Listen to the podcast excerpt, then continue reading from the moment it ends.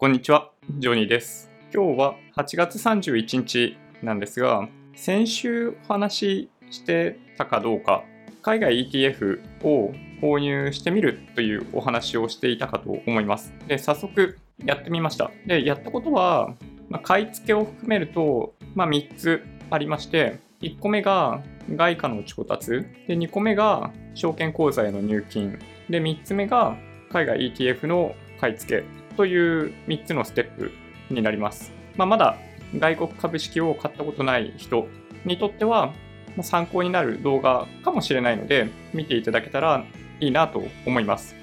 はじめになんで海外 ETF 外国株式を購入してみようかと思ったかというとですねいつもこのチャンネルでは国内投資信託を、まあ、主に利用して全世界の株式投資だったり先進国株式投資だったりアメリカへの投資国内もそうですが株式債券不動産その大きく全世界先進国日本新興国かける株式債券不動産っていうその 4×3 で分けた時に、まあ、12個の枠組み枠組みというか12個のエリアがあって、まあ、その中でどこに投資をするのがいいのかっていうお話をしています。僕のメインのメインとなっているポートフォリオというのは全世界やアメリカ先進国への株式ということになっているのでその商品について購入するっていうことを国内の投資信託を通じて行ってます。で国内の投資信託っていうのは、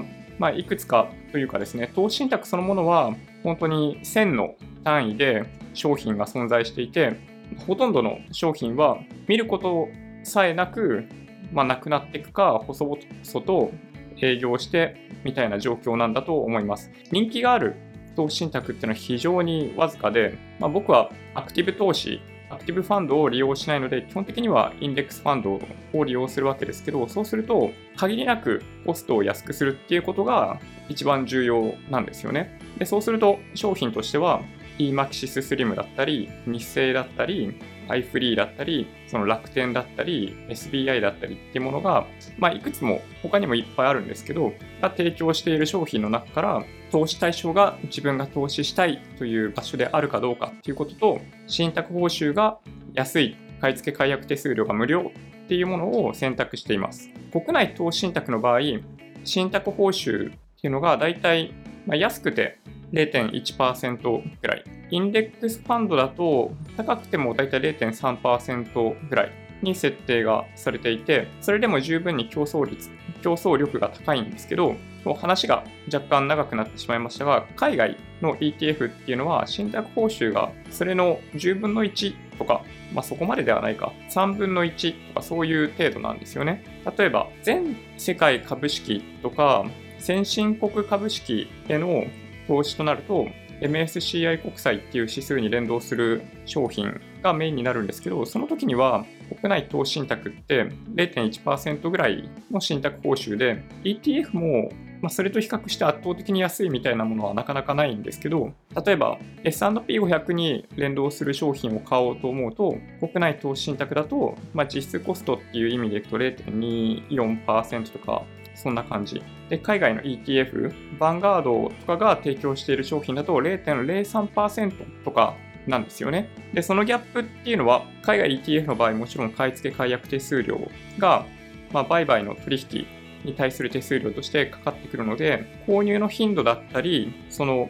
買い付けのロットによってどっちがお得かっていうのが分かれてきていて、これについては別の動画でお話ししていますが、信託報酬の差が国内投資信託と海外 ETF で大きく差がついているようなケースでは海外 ETF の方がお得かもしれないというお話をしています。まあ、一方で直近で登場している国内の投資信託の信託報酬は極めて安いので、まあ、そっちの方が競争率が高いかなっていうのはあります。で海外 ETF を購入する理由としては、非常に安い信託報酬というものがその理由の一つ。で、もう一つは国内投資信託には存在しないような商品があるっていうことが二つ目なんですね。前者については、まあ、あんまりなくなってきているかなというのが正直なところで、今回例として購入した S&P500 に連動する ETF、ヴァンガードのキッカーでいう VOO に関しては、そう0.03%の信託報酬を誇るわけですけど、先日 SBI から発表された S&P500 連動の国内投資信託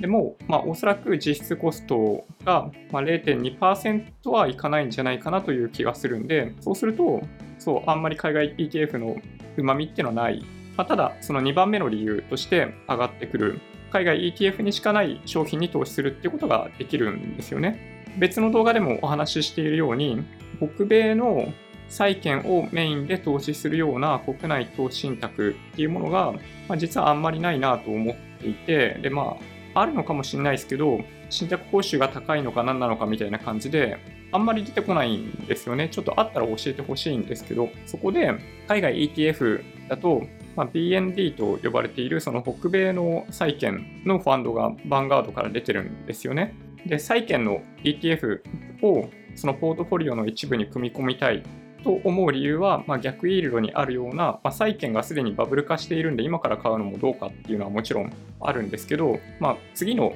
バブルというか、次の相場に備えて今から準備するのもありかなと思ってるんですよね。で、まあ、話が長くなったんですけど、まあ、そういった理由で海外 ETF を購入する準備っていうのを進めてました。前段として特定口座を開設しただけでは海外の株式だったり海外 ETF っていうのを購入することはできないので、まずそれをやっていただく必要があります。それの手続きっていうのは1週間もあれば十分だと思うんですけど、SBI 証券であれば右側にあるあの海外 ETF 外国株式っていうところが開設っていうボタンになってればそれを解説しないといけないので、ポチッと進めていただけるといいかなと思います。でもし取引できるような状態になっていれば、準備はだいたい OK だと思ってます。で、最初にお話ししたように3つのステップがあって、外貨の調達、証券口座への入金、3番目に海外 ETF、外国株式の取引という3ステップあるわけですけど、為替手数料がもしあんまり気にならないんだとしたら、これをわずか1個のステップでやりきることもできます。できるんですけど、お勧めしてないですね。理由は簡単で、為替手数料が証券口座のその円価取引っていうんですけど、それを利用するとすごい高いですね。おそらく1通貨につき25銭とかかかります。だから、まあ、1ドルにつき25銭なんですよね。まあ、だから100万円分の取引をやったとすると、100万円、1万ドル、1万倍、25セント、25銭の1万倍、2500円かかるってことですね。まあそまあ、そう考えるとね、なんか大して大きくないのかもしれないですけどね、まあ、1%動いただけで100万円分の資産だったら1万円動いちゃうんで、まあ、大したことないかもしれないんですけど、まあ、僕はね、0.25%って結構気になるんですよ。25銭ですけど。なんでかっていうと、そのさっき信託報酬のお話をしている中で、海外 ETF の信託報酬0.03%みたいなものがあったりして競争力が高いって言ってましたけど、その為替手数料でその0.2%ぐらい消費しちゃうと、もうあっという間になんかそういった信託報酬のメリットをすっ飛ばしちゃうんですよね。まあ、信託報酬はもちろんその1年にかかるコストなので、為替手数料は最初の1回かかるだけとも言えますけど、ただそれでもね、やっぱりコストとしてはかなり大きいかなと思います。で、そこで出てくる選択肢として、あの別の銀行口座を通じた外貨の調達っていうのが出てきます。でまあ、他にもやり方あるんですけどね、僕が今回試したのは、住信 SBI ネット銀行の外貨取引ですね。で、なんと今、キャンペーン中で手数料0円ですね。なので、通常の